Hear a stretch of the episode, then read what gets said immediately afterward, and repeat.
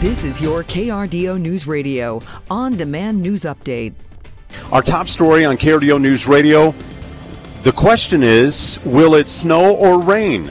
Storm Tracker 13 meteorologist Chris Larson says maybe both. Snow will be moderate to heavy at times in the mountains out to our west as we head overnight and through a good portion of the day on Saturday. We'll likely see snow and rain kind of mixing together with a snow level about 60,000 to 6,500 feet as we head towards sunrise tomorrow morning, and then we'll likely see more snow as we go into the afternoon and evening. Right now, it's a close call for the snow level, but we're looking at one to two inches around downtown Colorado Springs, areas to the north and to the west into Teller County, northern El Paso County. Quite a bit more than that. Could see more than a foot of snow up into the Woodland Park area.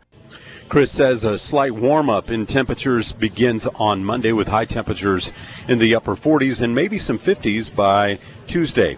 Colorado ski resorts are prepping for a busy weekend. Many are going to get at least two feet of snow as that new snow- storm moves in. Forecasts say the highest totals look to be in the central I 70 corridor near Vail Pass and San Juan Mountains. This means that winter weather alerts for the western half of the state are in place. Skiers and snowboarders are reminded to check for avalanche risks, which is a moderate level as we speak right now in the backcountry. In other news, local families are preparing for a military homecoming. Fort Carson soldiers with the 2nd Stryker Brigade combat team return in a few weeks after spending nine months in South Korea. This is going to happen in spring where more troops will be deployed for another nine months. Officials say the 3rd Armored Brigade Combat Team and 4th Infantry Division will reinforce and assure NATO allies and partners while deterring aggression in that area. Calling all animal lovers, the Humane Society, the Pikes Peak region is overflowing with 215 dogs desperately wanting a forever home. More than 50 arrived on Wednesday alone about half were picked up to be impounded, while the rest came through the front doors and were just simply dropped off. This barely leaves space to rescue other dogs in the future since the Colorado Springs shelter is already down 30 plus kennels during construction. The library in downtown Colorado Springs is closing for renovations. The Chief of Safety and Community Resources Officer Michael Brantner says thousands of people use the library daily so now is the time to make those changes. We've got uh, a lot of aging infrastructure and facilities that we've been wanting to address for a really long time, and this is the perfect opportunity for us to do that. Um, we're going to be going through the building and doing a lot of safety and security upgrades for our patrons. The Penrose branch shut down yesterday and will stay closed for about two months. An entertainment site in Manitou Springs is closed, but Lulu's downstairs will be back. The owner didn't re- reveal why he shut it down, but plans to relocate as soon as possible.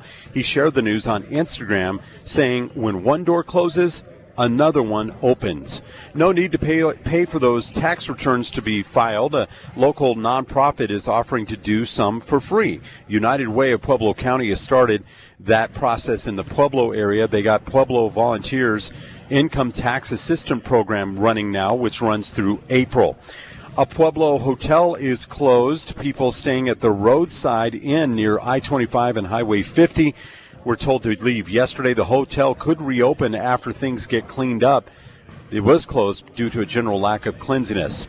Temperatures, they're beginning to cool down. Clouds have already moved in across the region as we're starting to see some of our rain and maybe snow showers already up in Woodland Park, Teller County mixing in. Our showers are just headed our way. This is an appetizer. What we watch is overnight tonight, a combination of moisture from the atmospheric river out west and the Gulf of Mexico comes together to bring us a tremendous amount of QPF or precipitation within this system. Now, accumulating snowfall looks likely across portions of the Pikes Peak region, 7 to 13 inches west on Highway 24 towards Teller County, 6 to 12 inches up the Palmer Divide, about 2 to 4 here downtown in the spring. So please take it slow with any outdoor plans if you're driving anywhere for your day tomorrow.